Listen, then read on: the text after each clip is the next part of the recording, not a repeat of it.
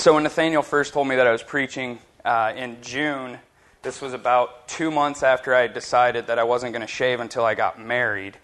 So my original plan was I was going to dress up like Moses and just preach on the Ten Commandments because I thought it would be cool to say that you guys had Moses preach to you. Mark was on board with the idea.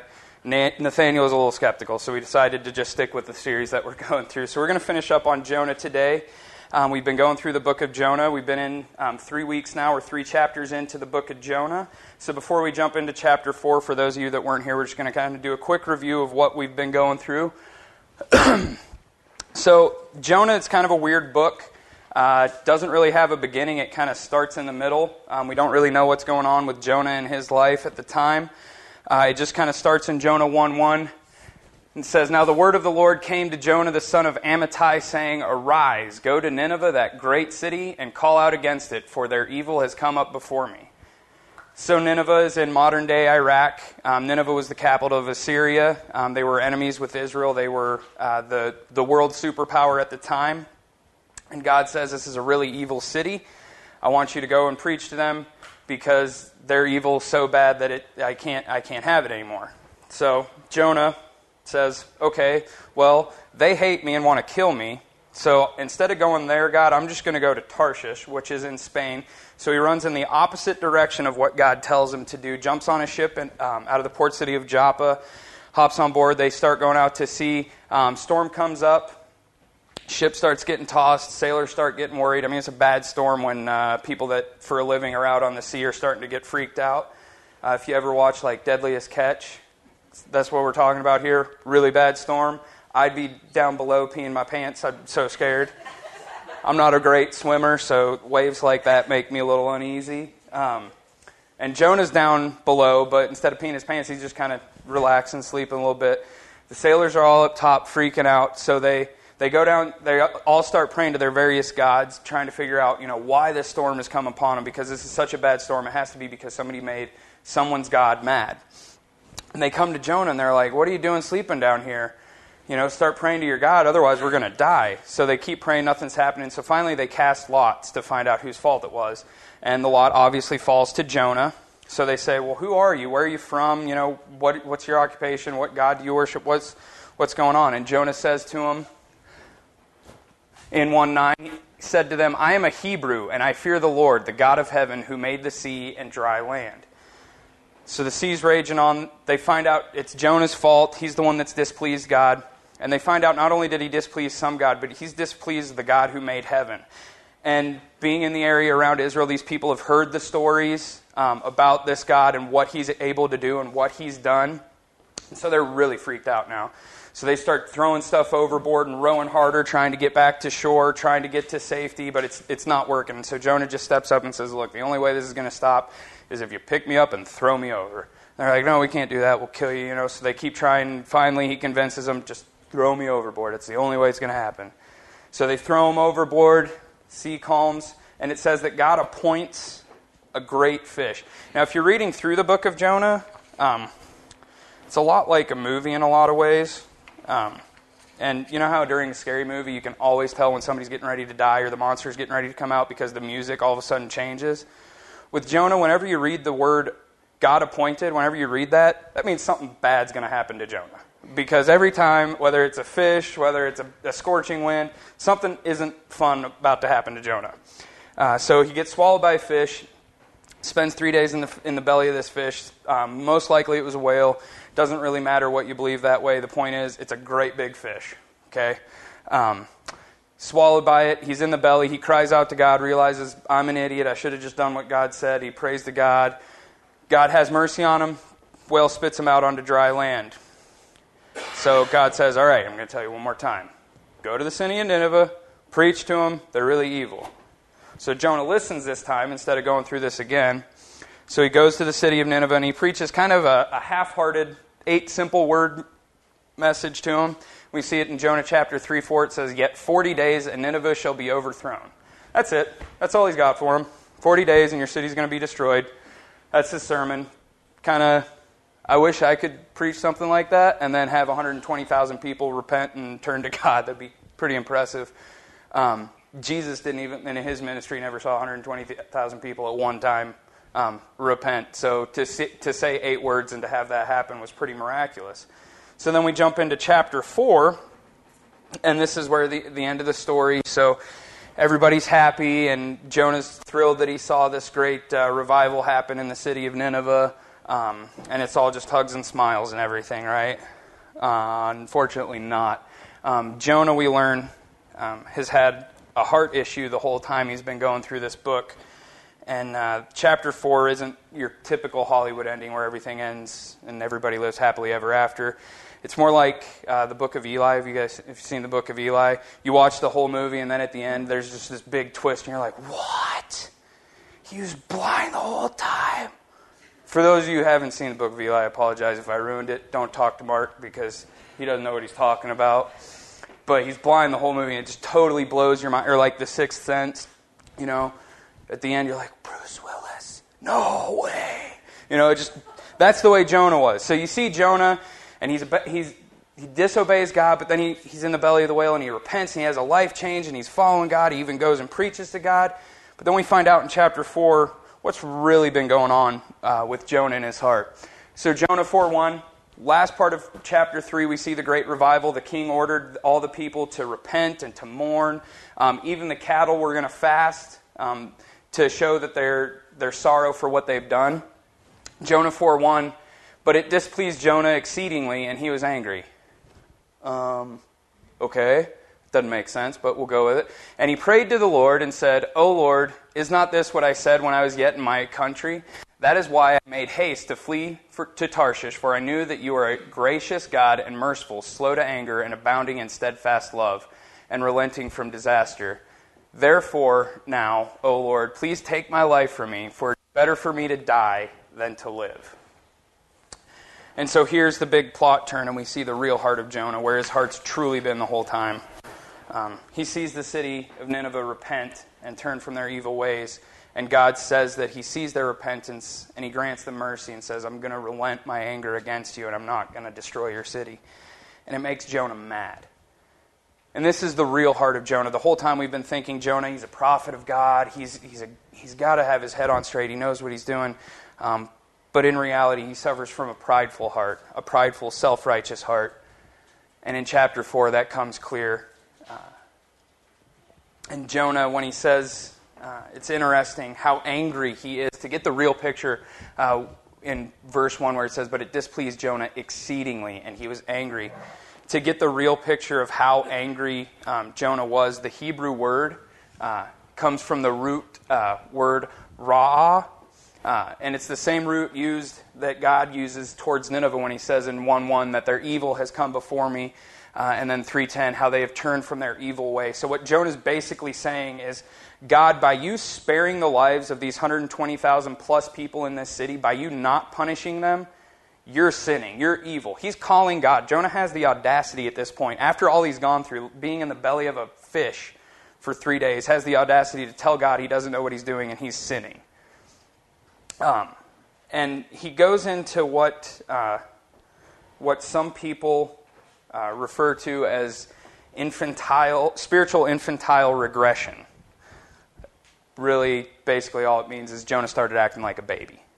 Um, he, he reverted back to, to the four year old that is playing in the nursery and somebody comes and takes their toy, or they're playing with the other four year old and the other four year old wants to play a different game, and they start pouting and crying and, like, no, I don't want to play. And he goes and pouts. And that's what, that's what Jonah does, basically. That's what the first part of chapter 4 is, is Jonah being a little baby. And, and in 4 2, in his prayer, we can see that. And he says, You know, God, I knew this was going to happen the whole time.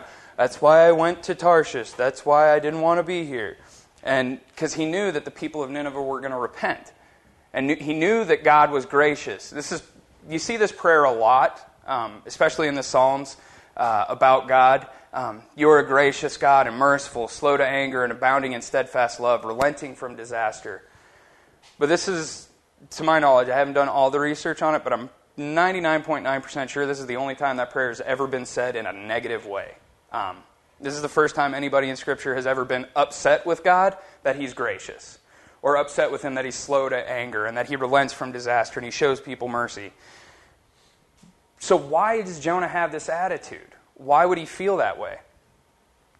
So, you have to kind of think what position Jonah was in. Okay?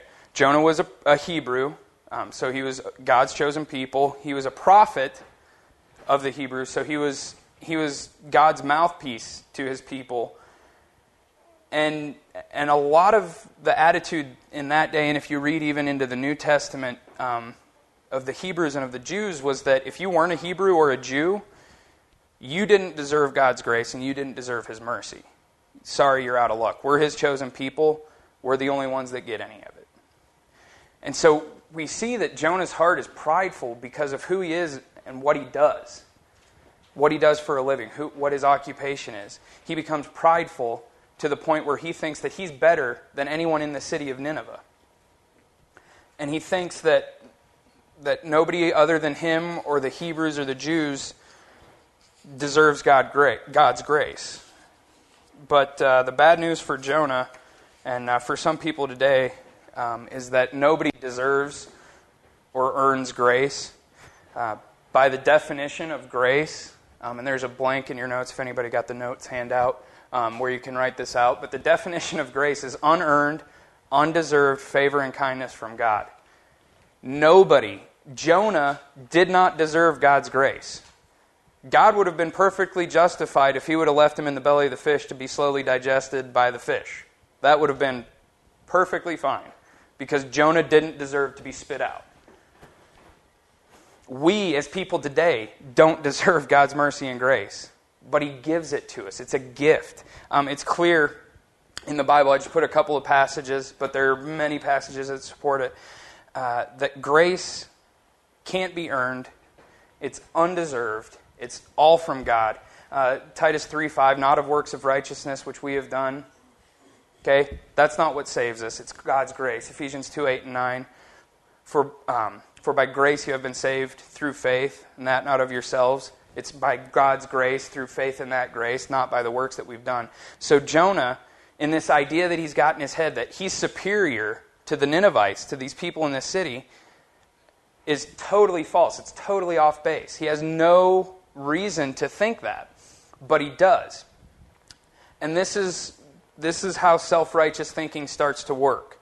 We start to think that we can earn spiritual status. We start to think that we can earn points to, to raise ourselves. And we start, instead of looking humbly at God and who He is, we start looking at the people around us and saying, Well, I'm better than, than her, so that's good. I'll, I'll, I can take a step up the ladder. And I'm better than him, so I can take a step up the ladder again. And we start looking at people around us.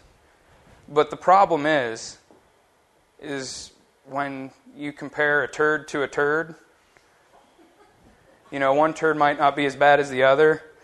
And that's what you do when you compare yourself to other people. You compa- you know, I'm a sinner, so when you compare yourself to me, yeah, you're going to see that man, that guy's a sinner. If you watch my life, you're going to know I'm a sinner. I'll go ahead and admit, I'll tell you. Paul even said that he's the chief sinner. He's the most sinful man.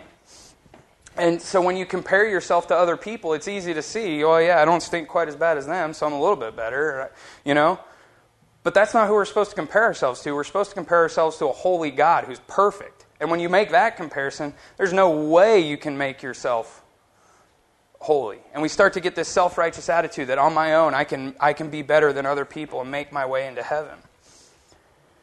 So, what is it that, that made Jonah and Nineveh Jonah think that Nineveh was worse than him? Well, Nineveh was a city that was evil. God said that they, their evil has come before me. They were known for their horrific acts, um, killing people, the way they would torture people, uh, the way they would conquer cities, and what they would do to the citizens of those cities and countries that they would conquer. They were a mean, evil group of people.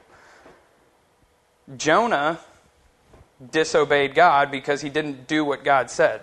See, there's two types of sin there's, there's sins of commission, like the Ninevites. They broke God's law. They said they did things that God told them not to do.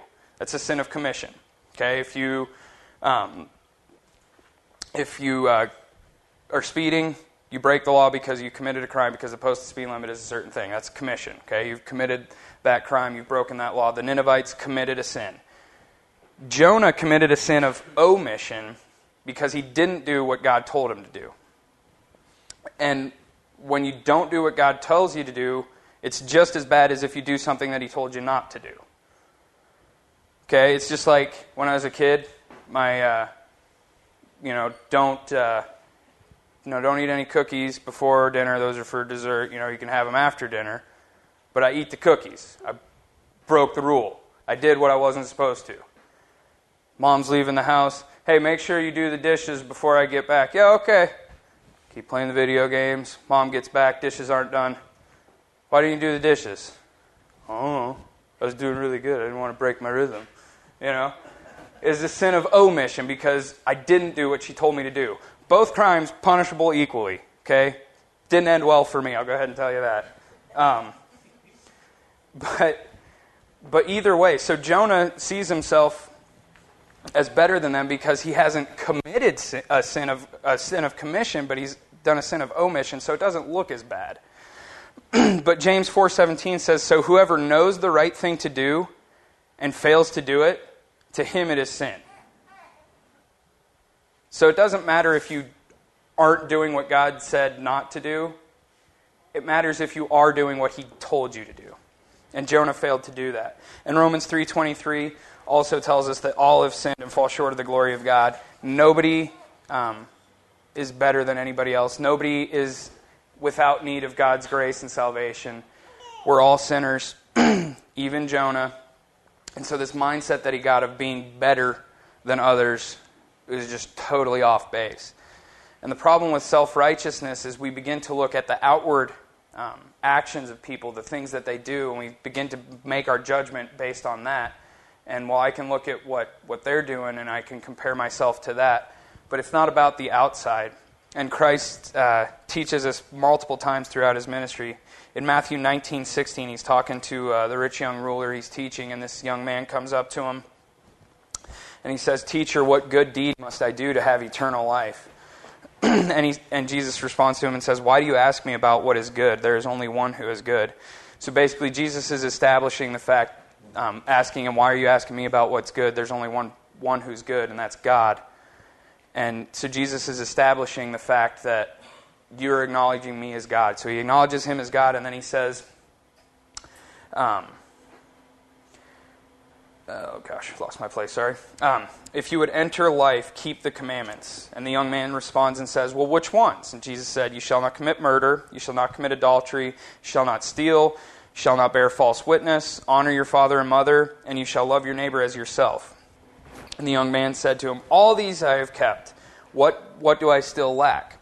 And notice that the commandments that Jesus brings to him are all physical things that we can see. There are relationship between uh, man to man, person to person. They're all external relationship issues. They're the commandments that deal with our, the way we interact with the people around us. These were things that people could see and um, tangible. And uh, so the young man says, Well, yeah, I've done all those things. I've, I've done those things. I love my neighbor. I do all that. And he says, What, what am I still missing? And Jesus said to him, If you would be perfect, go, sell what you possess, and give to the poor, and you will have treasure in heaven. Come and follow me. And we see the young man then, it says that he becomes discouraged and walks away because he had great possessions, great wealth. He had a lot of money, and he didn't want to give it up. And we see that the heart of the problem, he looked good on the outside, he looked the part, but on the inside, he wasn't willing to give up to God. He was still holding on to his possessions, and he had he made an idol out of his possessions and broke one of the commandments. But you couldn't tell it just by looking at him the way he lived his life. And Jonah's the same way. You look at his life, he's a prophet. You know, he, he preaches God's word. He's got to be he's got to have his head on straight. He's got to have his act together.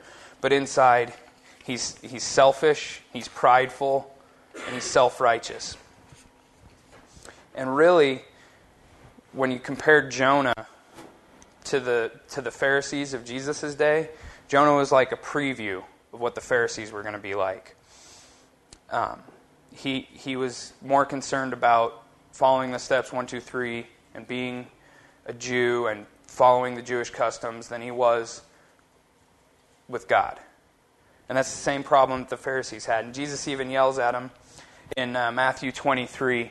Um, this is just a snippet of it. It goes on for just about the whole chapter of uh, chapter 23 is Jesus uh, telling the self-righteous Pharisees and scribes to to be careful because the way that you're living isn't the way it, that it. That's not what it's about. That's not how you get to heaven. Uh, but he says, "Woe to you, scribes and Pharisees, hypocrites! For you clean the outside of the cup and the plate, but inside they are full of greed and self-indulgence. You blind Pharisee! First clean the inside of the cup and plate, that the outside may also be clean." Woe to you, scribes and Pharisees, hypocrites! For you are like whitewashed tombs, which outwardly appear beautiful, but within are full of dead people's bones and all uncleanness. So you also outwardly appear righteous to others, but within are full of hypocrisy and lawlessness. That's Jonah. Outwardly, he was a prophet, followed God, aside from the whole run into Tarshish thing, but then he repents, gets his life back straight, goes to preach God's word, but inside he's full of hate. He's dirty. And the analogies that Jesus uses are pretty simple, you know. When you're doing dishes, if you just wash the outside of the cup but leave the inside, you're going to get the milk build up in the bottom. It's going to start to get dirty and stink and mold, and then you pour more whatever in there and keep drinking. It's just going to build up and get worse and worse. You have to clean the outside first, otherwise, it does you no good. When, or the inside first, sorry. When, uh, when I was in high school, when I was a freshman, uh, no, yeah, we'll say freshman, doesn't really matter. Um, me and my friend decided to make a wager.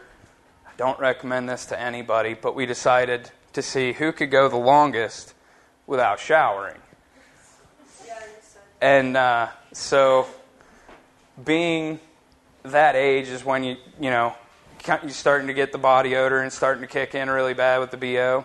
Regardless, I, uh, I won. Um, I won't tell you how long I went because it doesn't matter. It's kind of gross looking back on it. But I would I wouldn't wash my body. You were allowed to wash your hands, um, but that was it. Because that you know that'd be gross because you go to the bathroom stuff. You got to wash your hands. So that was all you were allowed to wash. But I, I wouldn't wash my hair, my face, or my body or anything. But I would put clean clothes on the outside. And I, you know, get the body spray out, make sure put on some extra deodorant that day, and I would cover it up and you wouldn't necessarily know, well, at least I thought. Some people probably could tell that I hadn't been taking a shower. I had really long hair at that time, too, so it was starting to get a little greasy by the time I finally showered.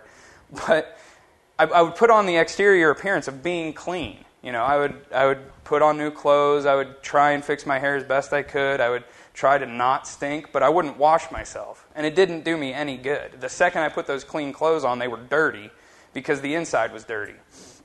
And just like that, when we put on the appearance, we come to church and we put on our smile and we carry our Bible in and we tithe and we, we do these things. We go to our neighbor, make sure they're doing okay. We take, take food to people that are sick. We do these things that look good. But if our heart isn't in the right place, our heart isn't humbled before God, it doesn't do any good. It's like not taking a shower for two weeks. And that's, that's why Jonah is like the end of a movie that has a big plot twist because on the outside he looked like he had it all together, but inside he was all messed up. And in chapter 4, that's finally revealed. And so Jonah's out on the hill pouting. And he, God says, do you, do you do well to be angry? Do you really have a right to be mad at me for showing mercy to these people? And Jonah doesn't even respond. He just, you know what, God, I'm going to show you. And he pouts off and he storms off and he goes out onto a hill outside the city and he builds himself a shelter. And he says, you know what, 40 days and then it was going to be destroyed. I'm sitting right here and waiting until it happens. I'm counting the days down. So he's sitting there angry, praying that God just destroy these wicked, evil people. They don't deserve it. They don't deserve your mercy. And he's counting the days in the sand, probably. I don't know how you would pass the time. It was a desert and you were out on a hill, so it's not a good place to be. Wind's going to hit you, the sun's going to hit you. But he passed the time somehow with his makeshift shelter, just pouting, just pouting, pouting, pouting. And God, it says, appoints a plant. Okay? Again, when you're reading Jonah, if God appointed something, get ready because Jonah's about ready to get smacked. So he appoints this plant, and it grows up and provides shade for Jonah. It's got big leaves, big branches and it provides shade for Jonah. And it says that he's extremely pleased by this. The extent in the Hebrew that you see that Jonah was pleased by this, by this plant that grew up, is the same extent that he was displeased with God earlier for not destroying Nineveh. and he's super happy about this plant. So he's sitting in the shade and he's probably thinking to himself, and it doesn't say this in Scripture, so I'm just kind of speculating, but it, it wouldn't be far fetched to think that Jonah, you know, this plant miraculously grows up overnight to provide him shade. He's probably thinking, all right, you know, God's finally seeing things my way. He's giving me this plant. I got some shade. Give it just a couple more days, and Nineveh's getting wiped out. God is happy with me now. I've finally convinced him because I threw my little temper tantrum, and I'm going to get what I want, you know. But then God appoints a worm. And the worm comes and eats the plant, destroys the plant, plant dies, no more shade for Jonah. And then God appoints again a strong wind from the east, a scorching wind from the east, and just starts baking Jonah, just like being in an oven. And he's miserable again. And he, oh God, it's better for me to be dead than alive now. Oh. Again, things don't start going Jonah's way, and all of a sudden he's back to being a four year old whining and crying. And God says to him, Jonah, do you do well to be angry for the plant? He said, Yes, I do well to be angry, even enough to die. Over a plant, Jonah thinks that it's better for him to die because this plant died. And the Lord said, You pity the plant for which you did not labor, nor did you make it grow, which came into being in a night and perished in a night. And should not I pity Nineveh, that great city in which there are more than 120,000 persons who do not know their right hand from their left, and also much cattle? Basically, God says, Jonah, are, are you freaking kidding me right now? It's a plant. You didn't even plant the seed, you didn't water it, you didn't do anything for that plant, and you're mad that I killed it. But these people who are living human beings repented and turned to me and want to follow me now, and you're mad because I'm not going to kill them? What the heck is wrong with you, man? It's, have you ever seen the TV show Whale Wars? Yeah. Okay. I'm not a fan of that show. I'm not going to lie. I've only seen it like a couple times because I get really frustrated when I watch it because they ha- they spend these millions of dollars. The premise of the show is it's they these uh, environmentalists go out and try and stop uh, it's a reality show. So they go out and try and stop these Japanese whaling vessels from killing the whales and harvesting the meat and everything. And uh, they spend millions and millions and millions and millions of dollars on trying to stop these people from doing from killing these whales on these boats and all their their gear and everything. And it's a fish. Like, really? There's people that probably, when you get back home and go to your house, there's probably people three doors down that are really, really hungry because they got laid off and can't afford to pay bills, and you're spending millions of dollars trying to save a fish.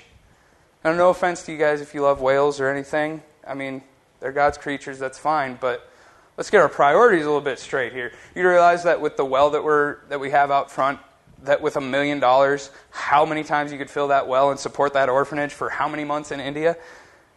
It's a lot. And just like this just like Jonah. He's lost total perspective because he's so focused on himself and who he is that he's forgotten totally about the value of a human life. He's become so inwardly focused that he forgets to have compassion on people that on the outside might not look like they deserve compassion. But if you think about it, if you remember Christ's ministry, the majority of Christ's ministry he spent with people that on the outside looked like they didn't deserve compassion. He spent time with a Samaritan woman, if you read John chapter 4. Now, Samaritans were, um, the Jews called them dogs. They were below people, they weren't even human beings. And not only was she a Samaritan, but she was an adulterous Samaritan woman. So adulterous that she wouldn't go out at the normal time in the cool of the morning or in the cool of the evening to gather water for her house. She would go out in the middle of the day so she wouldn't have to deal with all the, the, the people talking under their breath and looking down on her in judgment. And Jesus goes and talks to her. He sits down and has a whole conversation with her. He didn't care. She needed compassion. He didn't care what she looked like on the outside. He knew that without what he had to say to her, she was going to die in her sin. And he didn't care. He had compassion. He ate dinner at a tax collector's house. Now, tax collectors are even worse than the IRS today. I don't know anybody here that's like, I love the IRS, way to go. Unless somebody might be employed by the IRS that I don't know about, which that's fine. Got to do what you got to do. But tax collectors in Jesus' day were, were they were cheats, man. Okay, well you owe fifty dollars to Caesar, so you got to pay me 120. Um, 20 of it to process all the paperwork, and 50 of it um, for my my wage. So they would just cheat people over, and they would charge them double. They would and tax collectors were seen as worse than dogs, too. They were terrible people. And in Luke 19, Jesus tells Zacchaeus, a tax collector, hey, go get your house ready because I'm coming over for dinner tonight. On the outside, Zacchaeus did not deserve the compassion of having dinner with Jesus Christ. But Christ knew what he needed, and he had compassion on the people that didn't necessarily deserve to have compassion on. If you look at Christ's disciples, most of them were uneducated fishermen not well respected. On the outside, why, why would the Messiah choose these guys to change the world, to start a revolution? But that's who he chose because he had compassion, because he doesn't care on the outside what people look like. He cares what their heart's like.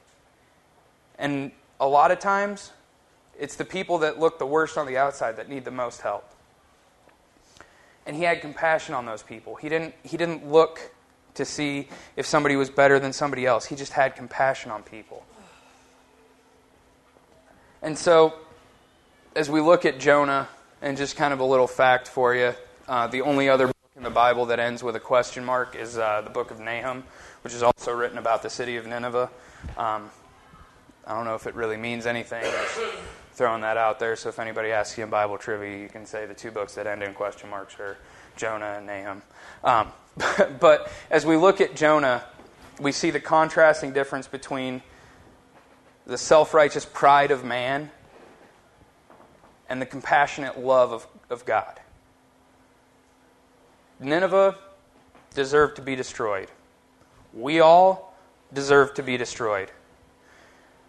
But God shows us compassion and doesn't give us what we deserve. So we're left to ask ourselves the question, and we're going to close with this. We'll be done a little bit early today. It leaves us asking the question what does my heart look like? On the inside, when I get down to it, does my heart look like Jonah's? And it's a heart of self righteous pride that I'm so proud of who I am that I look down on other people? Or is it a compassionate heart like God's? And I look at people and say, you know what? They need a Savior. They might be my enemy, but they need Jesus. You know, studying this, uh, this passage, I've read Jonah I don't know how many times. I've, i know the story. Um, but studying it this time, uh, it, was, it, was, pretty convicting for me. Um, you know, I, I look back on my life and, you know, I haven't been very compassionate towards people a lot of times I've, I've looked down on them uh, because of who I am and what I do. I think that I'm better than them. And I look at myself with pride and say that, you know what, I'm not going to show compassion towards them. And I, I, puff myself up. And reading this was really convicting. Um, and I, I was trying to figure out a way I could, uh, could take it in a different applica- application direction and apply it in a different way just because it was getting pretty uncomfortable for me. But, um, but it is what it is. I need to be more compassionate. You know, I talk to my friends in Ohio a lot, in West Virginia, all over the country that I don't see very often, and I always ask them, you know, How, how's it going? How's work going? What are you doing for work these days? How's the family? You know, mom, dad. If they're married, how's the wife? Um, but because I'm proud and don't want to lose them as a friend and don't want them to think less of me or differently about me, I never ask them, Do you know Jesus? Do you know that He loves you? Do you know that all He wants from you is a relationship with you? Do you know that He cares? I'm so proud about who I am. I don't ask them that. I don't ask them if they know for sure if they died today if they were going to get to go to heaven. Because I don't want them to think I'm a jerk and pushing my religion on them. And I hide. I don't have compassion on them because I don't share with them the reality of what the gospel is.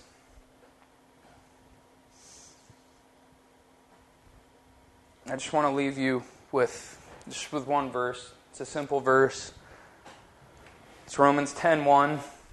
It's one of my favorite verses. And this is Paul speaking of his uh, his fellow Hebrews, his fellow Jews. He says, "Brothers, my heart's desire and prayer to God for them is that they may be saved." The only thing that Paul wanted was that his fellow Hebrews would be saved. They would turn from their ways and follow God. That's what happened with the city of Nineveh. They turned from their evil, they repented, and they followed God. Paul says, That's all I want for the people around me. That's the only thing that my heart's desire is, and that's what my prayer to God is, is that they would be saved from their sin. So then the question is Is your heart compassionate enough to go to those people that are in need of a Savior, too proud and too prideful and self righteous to think that they deserve a chance.